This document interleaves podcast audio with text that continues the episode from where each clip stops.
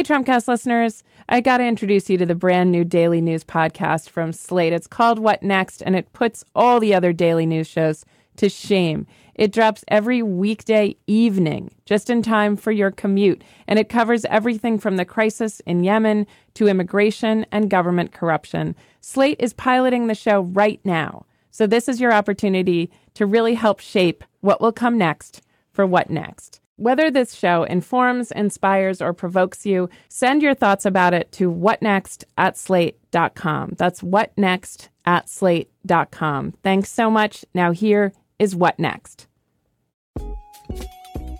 At Merrill, it all starts with you. Whether it's a dedicated advisor, self directed investing, or a Merrill Lynch professionally managed portfolio, Merrill provides advice and guidance to help you live the life you want.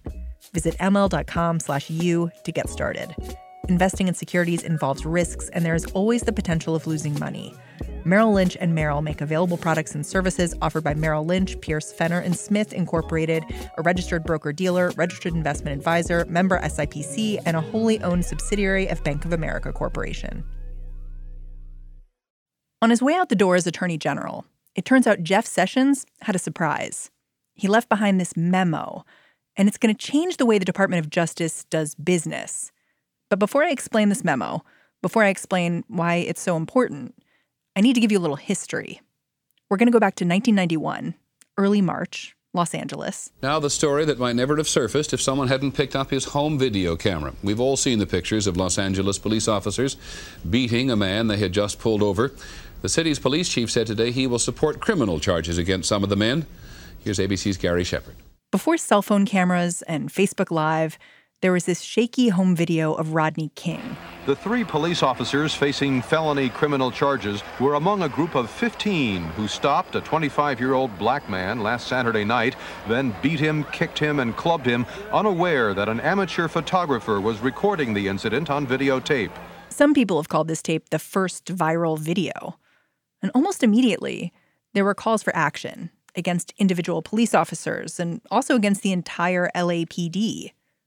But there was this nagging question who polices the police? In the wake of the Rodney King uh, beating in the video, um, I think there was a feeling, essentially, sort of two feelings. This is Ian McDougall. He writes for ProPublica. One was although some of the officers ended up ultimately going to prison, it was it's very hard to prosecute people, uh, officers, for um, civil rights violations just because of the way the laws are structured. And the second thing was that I think uh, the Justice Department and, and advocates and Congress ultimately realized there really wasn't a way to address systemic problems when you don't just have a cop who's having a bad day or a cop who a, a bad cop, um, but you have a particular kind of problem or set of problems throughout a police department. Um, there wasn't really a way for the feds to address that. Ian says the Rodney King beating is this moment an idea starts to materialize. Give the Department of Justice oversight over police departments when something goes wrong. And the way the DOJ begins to do that is with something called a consent decree. It works like this a civil rights violation gets reported at a local police department. The Department of Justice investigates, looks to see if there's a pattern of bad behavior. And if things don't change, the DOJ can give a federal judge the authority to intervene. That last part, that's a consent decree. Yeah, part of it is some departments um, will be able to look at that and say, "Oh, well, since you've kind of been looking at this, we've we fixed things." And I think, I think in Austin, Texas, um, they investigated, but by the end of it, uh, went to the chief and said, "Look, it looks like you've really fixed this. Um, we don't think we need anything." But then sometimes they come in and they say, "Hey, yeah, we're going to have this judge oversee you." Right, right. When video surfaced of the shooting of Laquan McDonald in Chicago, there was a consent decree. When Freddie Gray died after a spinal injury in the back of a police van in Baltimore, consent decree. When Michael Brown was killed in Ferguson, Missouri, consent decree again. And that's um, from the very beginning been a point of contention, uh, partisan contention. Jeff Sessions made it clear where he stood on this kind of oversight, even at his confirmation hearing. I, I think there's concern that good police officers and, and uh, good departments uh, can be uh, sued by the Department of Justice mm-hmm. when you just have uh, individuals within a department who have done wrong, and those individuals need to be prosecuted. And this is where today's news comes in. Because before he left his desk in Washington this week, Sessions quietly issued this memo. A memo that makes it really hard for any more consent decrees to move forward, at least under the current administration. I was surprised. Um, I wasn't expecting it. Certainly didn't know it was coming. I'm not sure a lot of people in the Justice Department knew it was coming either. I'm Mary Harris. You're listening to What Next. Today, Ian McDougall is going to show us what happens when this kind of oversight vaporizes. He spent part of this spring in the small town of Ville Platte, Louisiana, a town that was investigated by the DOJ under President Obama. But under President Trump, it's still waiting for change to come. Stay with us.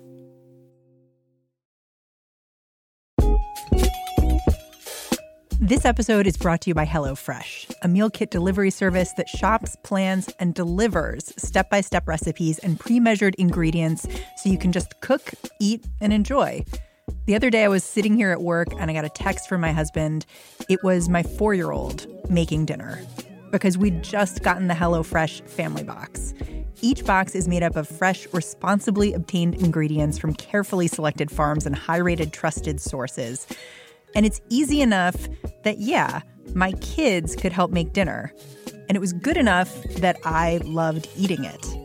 All the ingredients come in pre measured, handy, labeled meal kits, so you know just what ingredients go with which recipe. The box was delivered right to my door in a recyclable, insulated package, and it made cooking fun. So I could spend less time planning meals and grocery shopping and more time hanging out with my kids. With HelloFresh, you can get delicious, filling meals delivered right to your door every week for less than $10 per serving and free shipping. That meal my kids cooked for me, it was enough that I had leftovers the next day for lunch. Here's something else that's great. Listeners to this podcast get a special discount at HelloFresh. That's right. Here's how you get it. For a total of $60 off, that's $20 off your first three boxes go to HelloFresh.com slash whatnext60 and enter whatnext60. That's HelloFresh.com slash whatnext60 and promo code whatnext60 for $20 off your first three boxes. At Merrill, it all starts with you. The you who's expecting a new edition, the you who's building a new edition. As your needs evolve, Merrill provides advice and guidance that evolves with you. They help you build a personalized financial strategy that starts with what matters most to you and with the right balance of straightforward tools and access to professionals when you need them. Whether you prefer working with a dedicated advisor, self directed investing, or a Merrill Lynch professionally managed portfolio, Merrill provides advice and guidance to help you live the life you want. Learn more at ml.com/slash you. Investing in securities involves risks. Investments are not FDIC insured, are not bank guaranteed, and may lose value. Merrill Lynch and Merrill make available products and services offered by Merrill Lynch, Pierce, Fenner and Smith Incorporated, a registered broker-dealer, registered investment advisor, member SIPC, and a wholly owned subsidiary of Bank of America Corporation. I wanted Ian McDougall to help me figure out how this new memo is going to impact police investigations around the country because he's been reporting on consent decrees for months. He'd focused on Ville Platte, a little town in Louisiana, because the case there seemed to be hanging in the balance. He thought what happened here might tell him a lot about how the DOJ would approach civil rights violations under President Trump and under Attorney General Sessions. I asked Ian to start us off by taking me into Ville Platte it's it's a sort of unusual. Uh, you know, I think of Cajun, Louisiana. I think of cane fields and sort of like water everywhere, and you know the, the petrochemical stuff that's all over, you know, the the oil stuff. But this is a bit further north, and it actually sort of the land flattens out. It looks like uh, Iowa. It's called the Cajun Prairie, except it's got like palmettos and and uh, uh you know crawfish ponds and things like that around. So, what did police abuse look like in this town?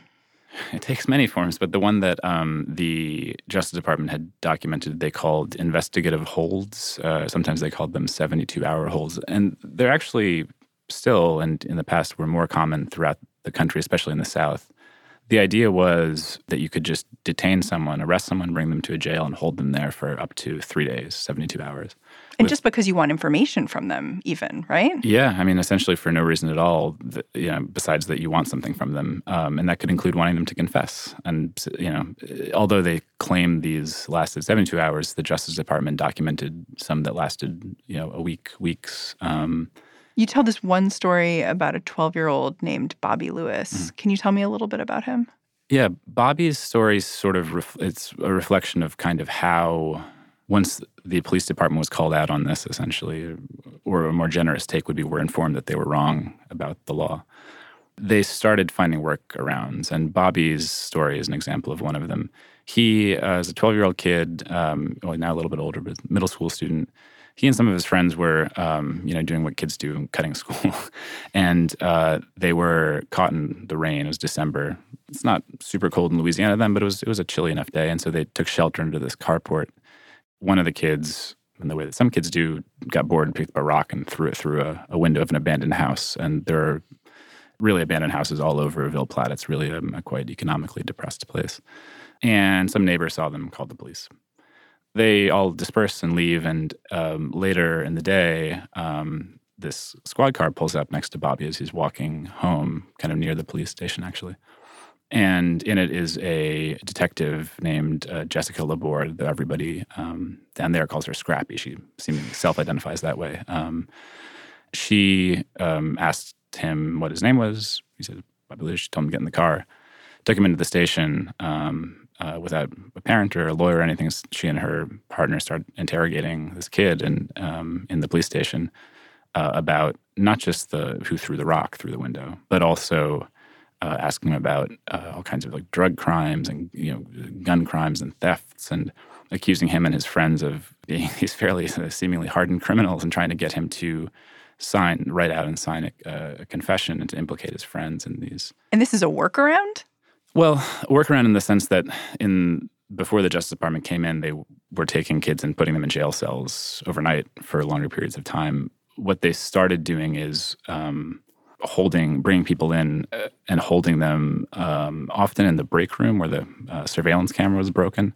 When you book someone into the jail, there are booking cards where they you know, fill out why they're being held, and they would just write, you know, investigative hold or hold for detective. There would be no reason to hold them like it's a piece of luggage.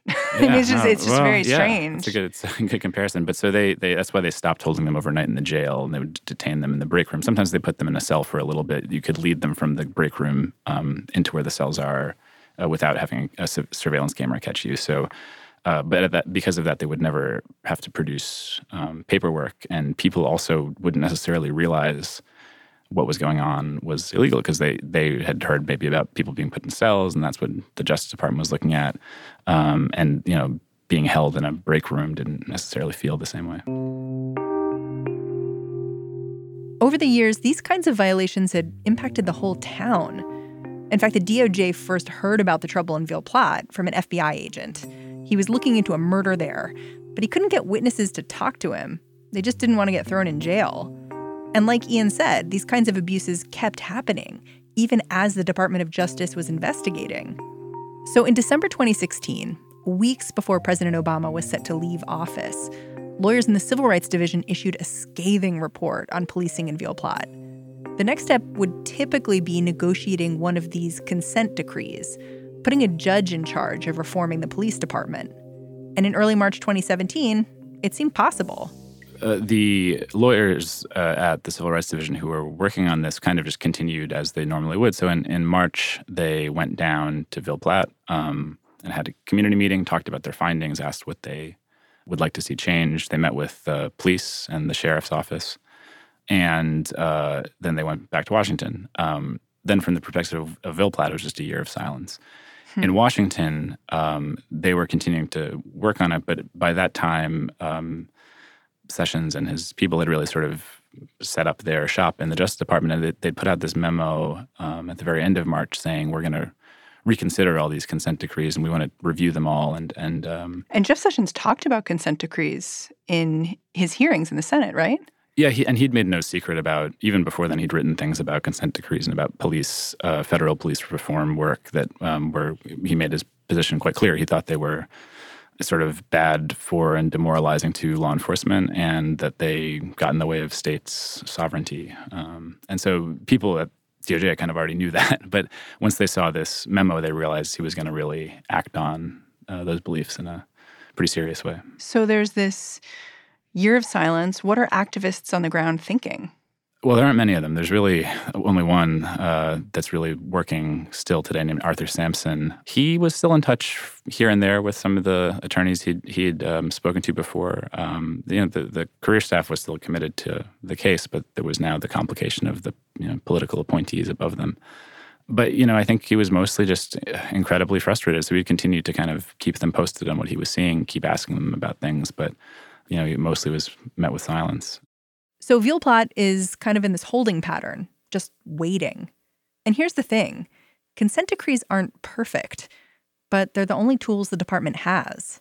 Uh, it's one of the big issues, and I think people who um, were advocates of it in the Obama administration, they they'll admit that um, you know there's a lot more research to be done on how effective these are, and there's been some uh, that indicates that they make a difference. There's been some that suggests they may not make a huge difference um, in the long term to police practices. I think there's this growing scholarly consensus that they do have an effect. But as as one um, former DOJ official said to me, you know, you're not going to get an F department to become an A department, an A plus department, but getting them to be a C minus department is a pretty big deal if you were living with an F department before. Hmm. Um, so the answer is we, we don't know how effective um, these are in what way, um, but there are suggestions that they they do make a difference. Were the people in Ville Platte hoping for a consent decree? Oh yeah, they, I mean they were they, they were expecting you know some really serious some really serious action from the government, and uh, and when it didn't come, uh, they sort of asked themselves, well, why did we stick our neck out and talk to you guys? So eventually, when did the DOJ come to a decision? What they decide? Right after I was there, um, as it happens, they sort of reemerged um, and they, they sent uh, an email to to the city saying, you know, we, we would like to discuss a settlement agreement with you, um, which would they didn't quite explain this, but it wouldn't involve a judge. It was just essentially an agreement for that the city would do certain things. The Justice Department would kind of keep an eye on it, and if things went really bad, they could go to court, but it would be an extremely uh, onerous process that would take a long time. Um, and that was kind of it. Uh, so I think you know I, I, remember talking to the city attorney while I was waiting to see how this shook out, and he said he wouldn't really tell me what was going on, but he kind of chuckled and said like I'd say we're very happy with what they're recommending. So there was I think a feeling there that they'd gotten off pretty easy. So instead of a judge overseeing a years long process mm-hmm. of kind of reckoning in the police department, you kind of have like a conference call and a handshake.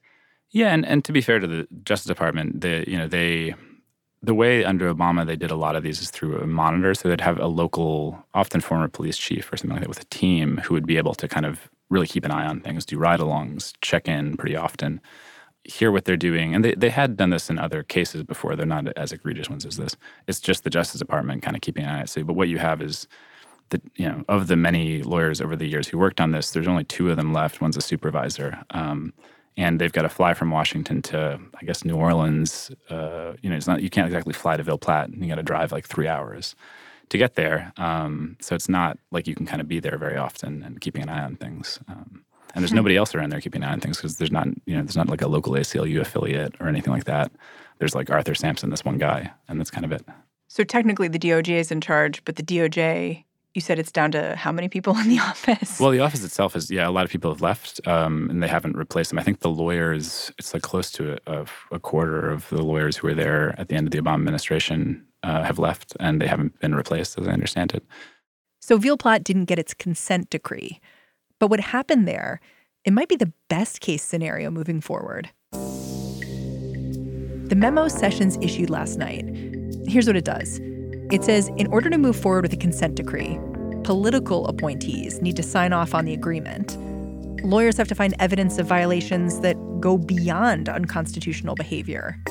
And deals have to have a sunset date rather than remaining in place until police show a judge they've improved. And that's not all. These consent decrees, they haven't just been used to fix police departments. They've been used to hold school districts and public housing authorities accountable too. Ian told me what happens next almost certainly depends on the incoming AG and how he or she sees this memo. After talking to people who worked in the Civil Rights Division under Obama, Ian did hold out one small ray of hope. Uh, uh, the people who who really uh, who are at the, the sort of top of the chain under the Obama administration really poured a lot into this.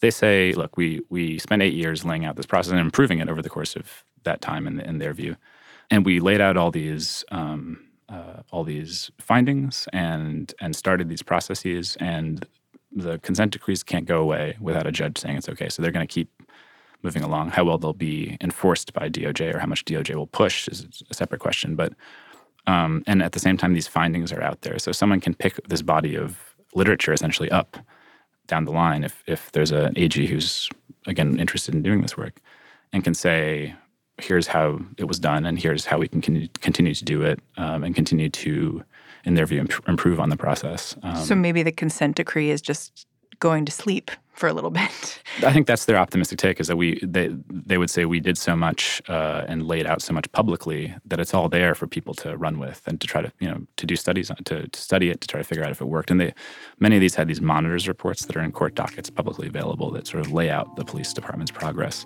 So there's a ton of data and information out there um, for people to study and to try to understand. Ian, thank you so much for explaining this to me. Thank you. That's the show. What Next is a daily news show that Slate is trying out for a little bit. We're going to go away at the end of next week, but then we're going to come back in January. While we're on that hiatus, we're going to use all the feedback you've given us and make the show even better. But that means that you need to give us that feedback. You can do it a couple ways. Go on Apple Podcasts and leave a review. That also helps other people find us. Or you can just email us at whatnext at slate.com. What Next is hosted by me, Mary Harris, and produced by Mary Wilson and Jason DeLeon. Our engineer is Terrence Bernardo. Talk to you Monday.